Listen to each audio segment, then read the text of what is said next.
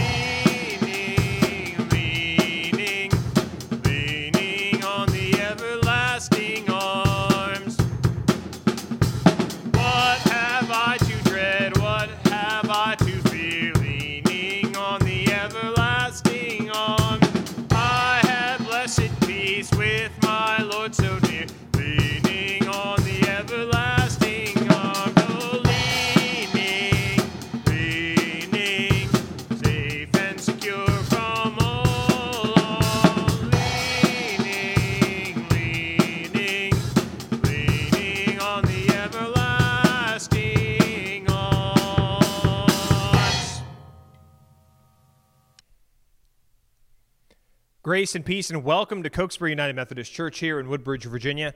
My name is Taylor Mertins. I serve as the pastor here. I'm delighted that you have decided to join us for worship this day. We are in the midst of a sermon series we're calling the Jesus Prayer Book. We're looking at all of the Psalms that show up in the Gospels because the Psalms for Jesus were like his favorite playlist of music. It was a way for him to not only understand himself in the world, but it's a way for us as we read from the text uh, it's a way for us to learn more about who God is and who we are in relation to God. I hope you've been enjoying the sermon series so far. Uh, I found it to be kind of instructive for us, particularly for those maybe perhaps you who who find yourself listening to a lot of music these days if you're spending more time at home or less time with other people we love to play music in our in our house. I'm a big big music person. We have a, a, a, turntable. We have a lot of vinyl. We've got speakers all across the house.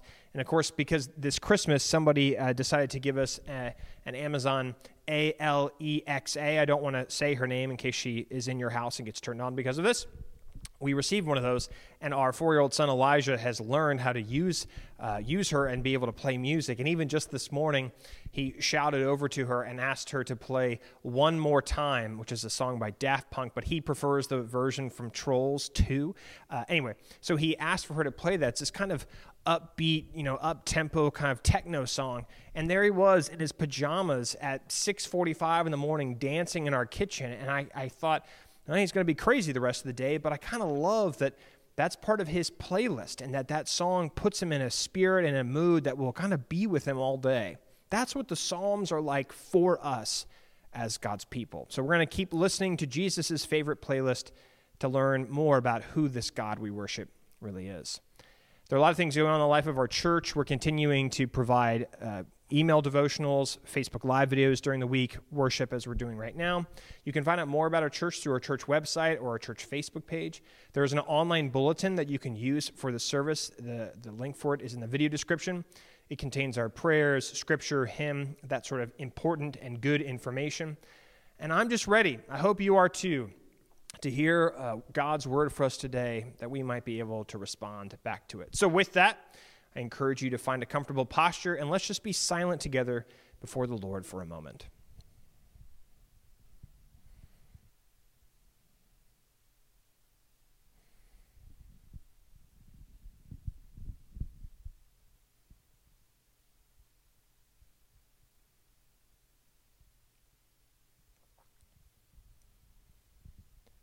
Turn your eyes upon Jesus, look full in his wonderful, wonderful face, and the things of earth will grow strangely dim in the light of his glory and grace. Let us pray. Lord, we thank you that we can gather together even in this strange time and in these strange ways, to call on you, to bring everything that moves us before you together to hear the joyful message of salvation. So come to us now, O Lord, awaken us, give us your light, be our teacher and our comforter. Speak to each and every one of us so that we may hear just what we need and what will help us. And so be gracious to all others everywhere who have gathered together as your faithful community Preserve all of them and all of us by your word. Protect all of them and all of us from hypocrisy, error, boredom, boredom and distraction. Give them and us knowledge and hope, a clear witness, and joyful hearts, knowing that your grace is perfectly and wonderfully offensive. And now, O Lord, we will each lift up to you, whether silently or aloud, our own joys and our own concerns this day.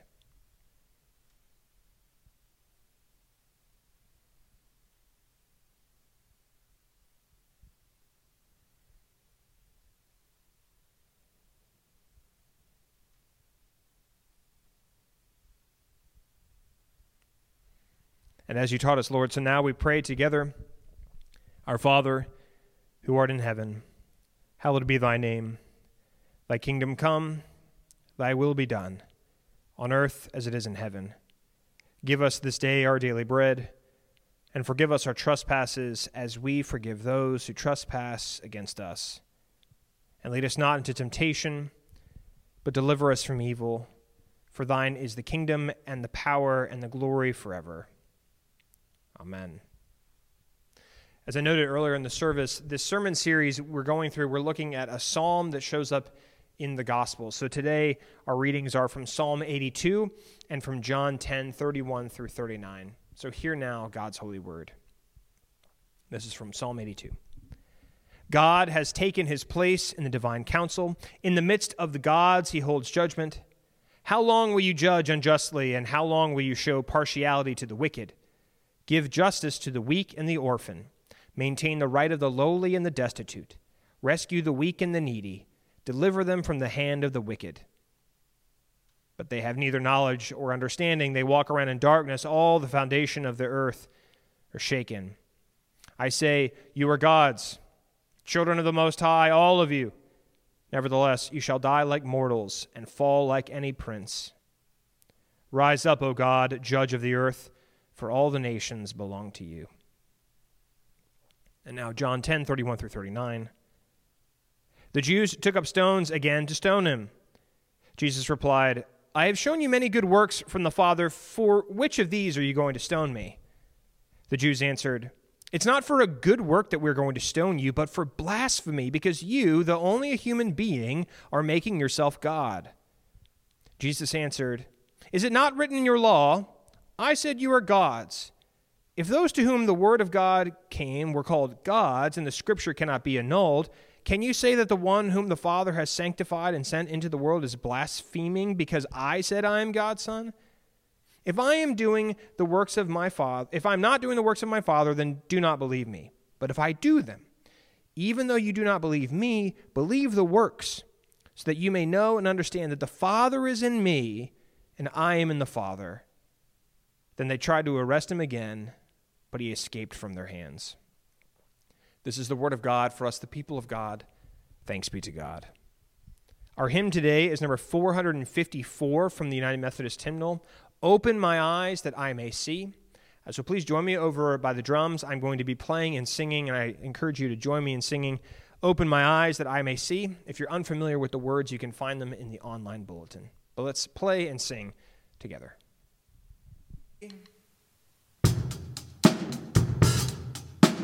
Open my eyes that I may see glimpses of truth thou hast for me. Place in my hands the wonderful key that shall unclasp and set me free. Silently now I wait for thee, ready, my God, my will to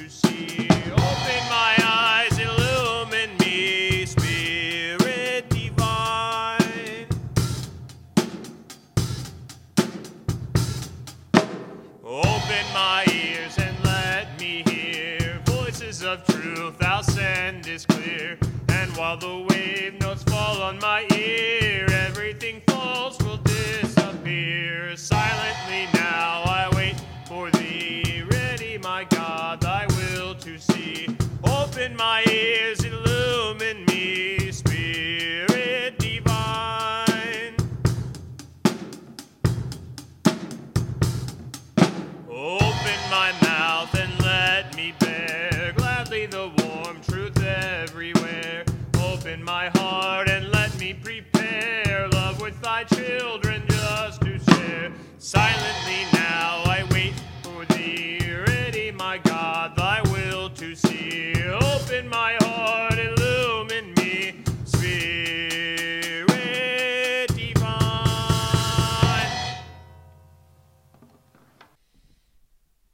took up stones again to stone him, and Jesus replied, I have shown you many good works from the Father.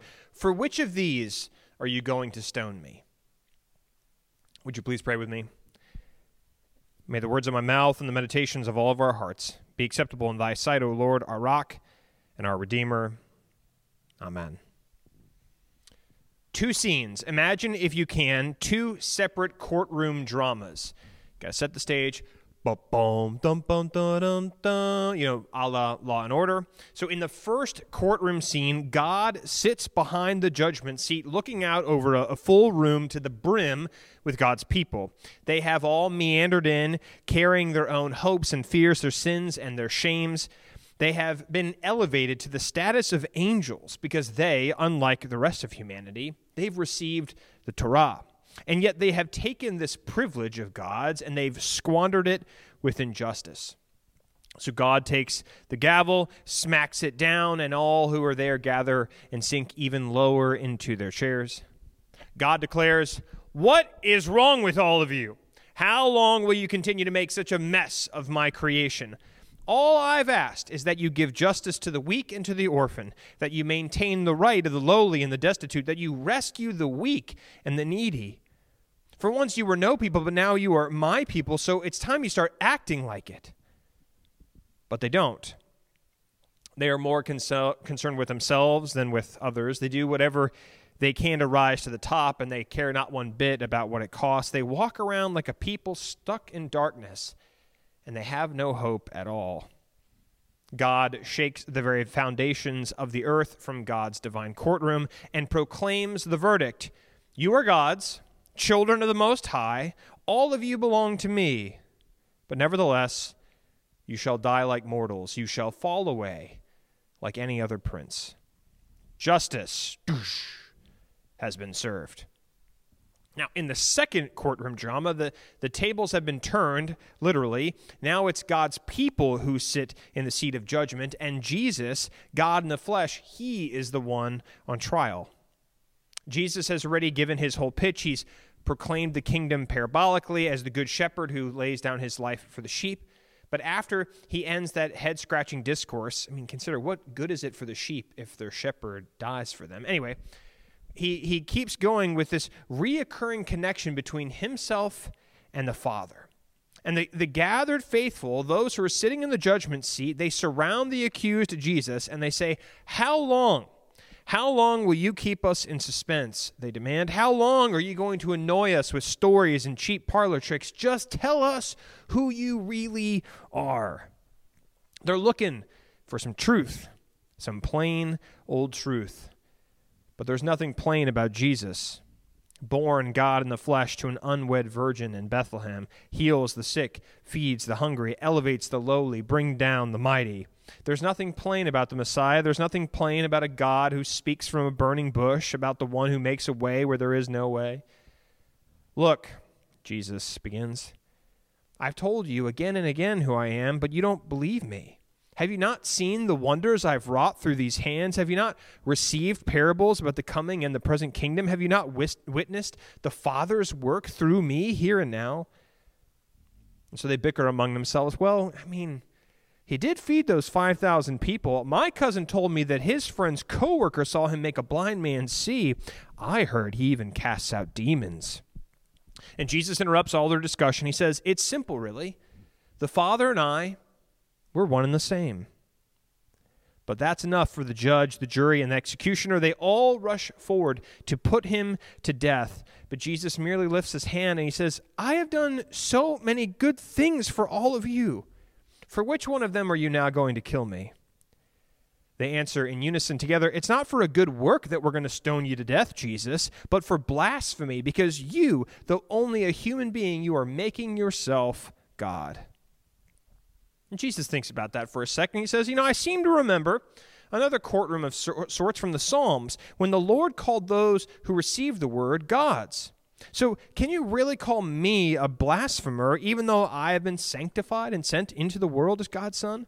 If, if you don't think I'm doing God's work, that's fine. You don't have to believe me. But at the very least, you can believe in the things I do. And maybe, just maybe, you'll start to understand that the Father is in me and I am in the Father. And with that, they all rush forward together to kill him to put him to death, but he escapes yet again.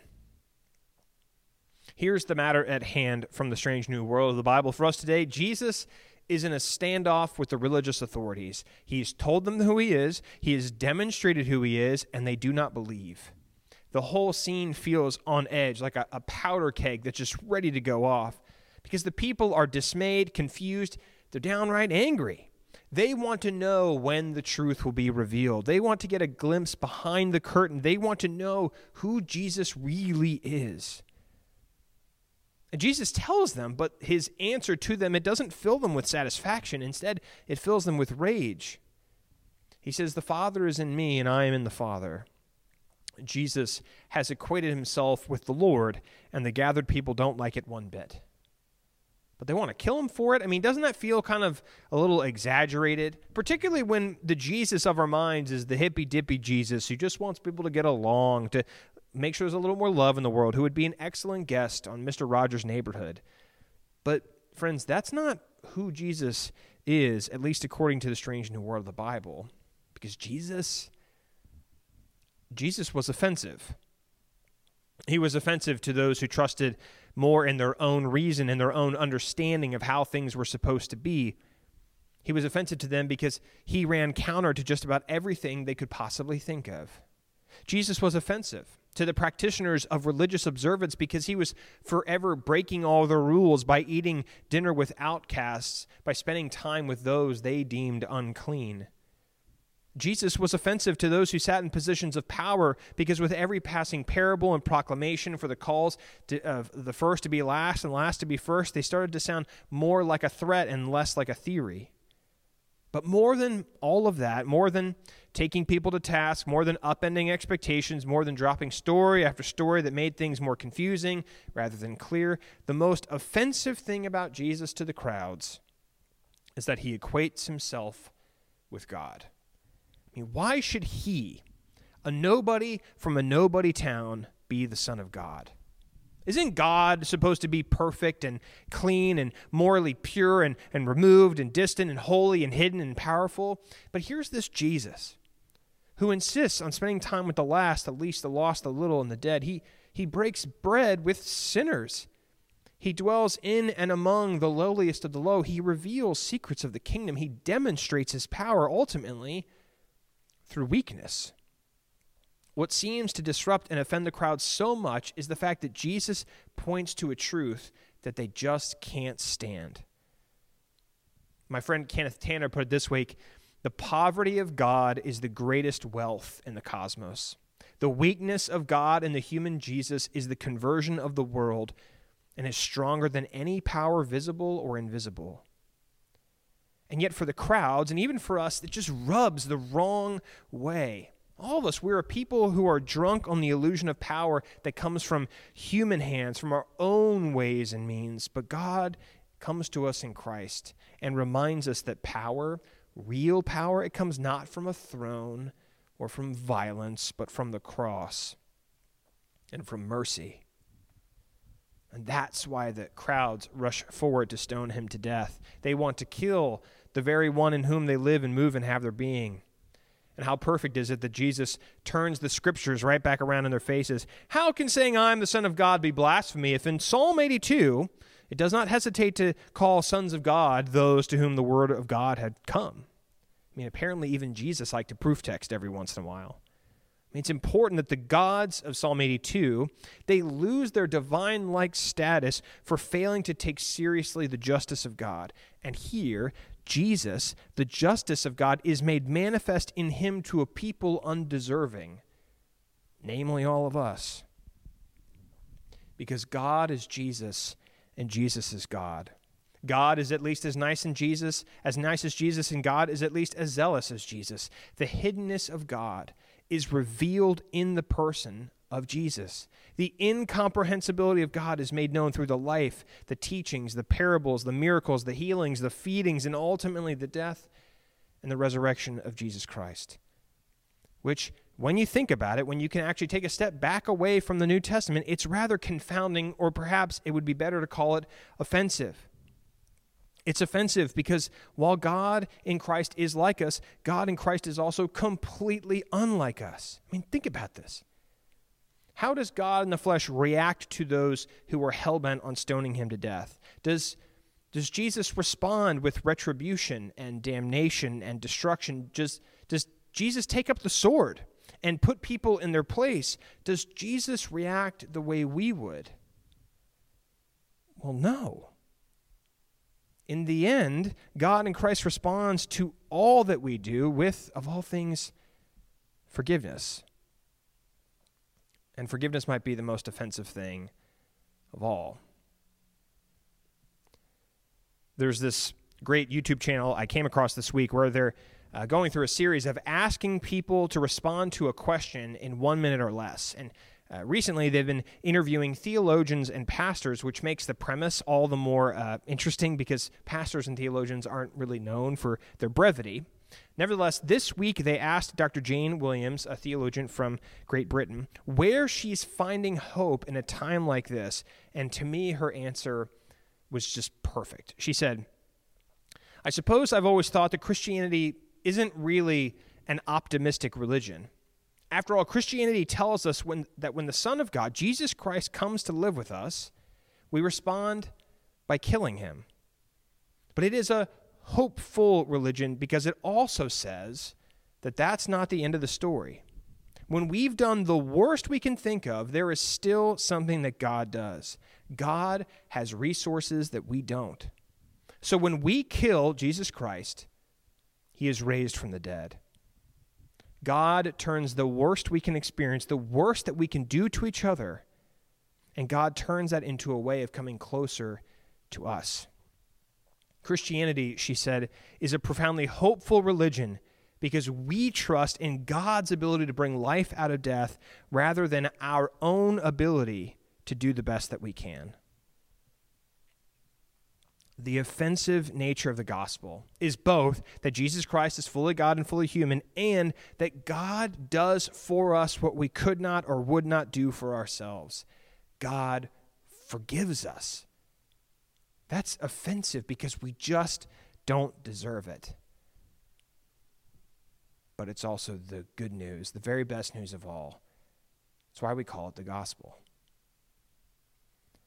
So I offer this to you in the name of the Father, the Son, and the Holy Spirit, one God now and forever. Amen. Let us pray. Lord, whose Son, our Savior Jesus Christ, is the light of the world, grant that your people, illumined by your confounding and offensive word, may shine with the radiance of Christ's glory, that he may be known, worshiped, and obeyed to the ends of the earth. And all God's people say, Amen. God has gathered us together. God has proclaimed God's word, and now we respond to what God has said with the giving of ourselves, our time, our efforts, our prayers, but also with the giving of our tithes and our offerings.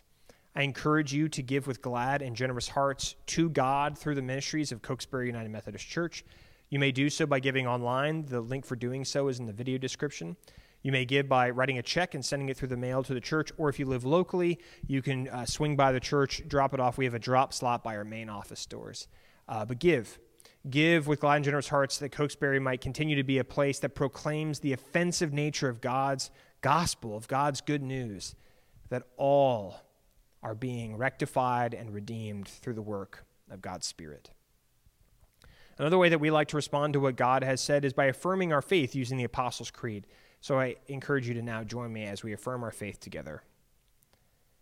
I believe in God, the Father Almighty, maker of heaven and earth, and in Jesus Christ, his only Son, our Lord, who was conceived by the Holy Spirit, born of the Virgin Mary, suffered under Pontius Pilate, was crucified, dead, and buried. The third day he rose from the dead. He ascended into heaven and sitteth at the right hand of God the Father Almighty. From thence he shall come to judge the quick and the dead. I believe in the Holy Spirit, the holy Catholic Church, the communion of saints, the forgiveness of sins, the resurrection of the body, and the life everlasting. Amen. I'd now like to offer you this blessing and benediction. May the God of grace and glory, God of the beginning and the end, the God of life and of death and of resurrection, help you to see, know, believe, hear, and even understand how offensive grace really is because it's for you and for me and for everybody else. In the name of the Father, the Son, and the Holy Spirit, one God now and forever. Amen. I look forward to gathering with all of you again next week, same time, same place, to listen to Jesus' favorite playlist, to dance, to rejoice, to, to jam, as it were so that we can learn more about who this Jesus is and what he has come to do for us. Go in peace. Amen, amen, amen.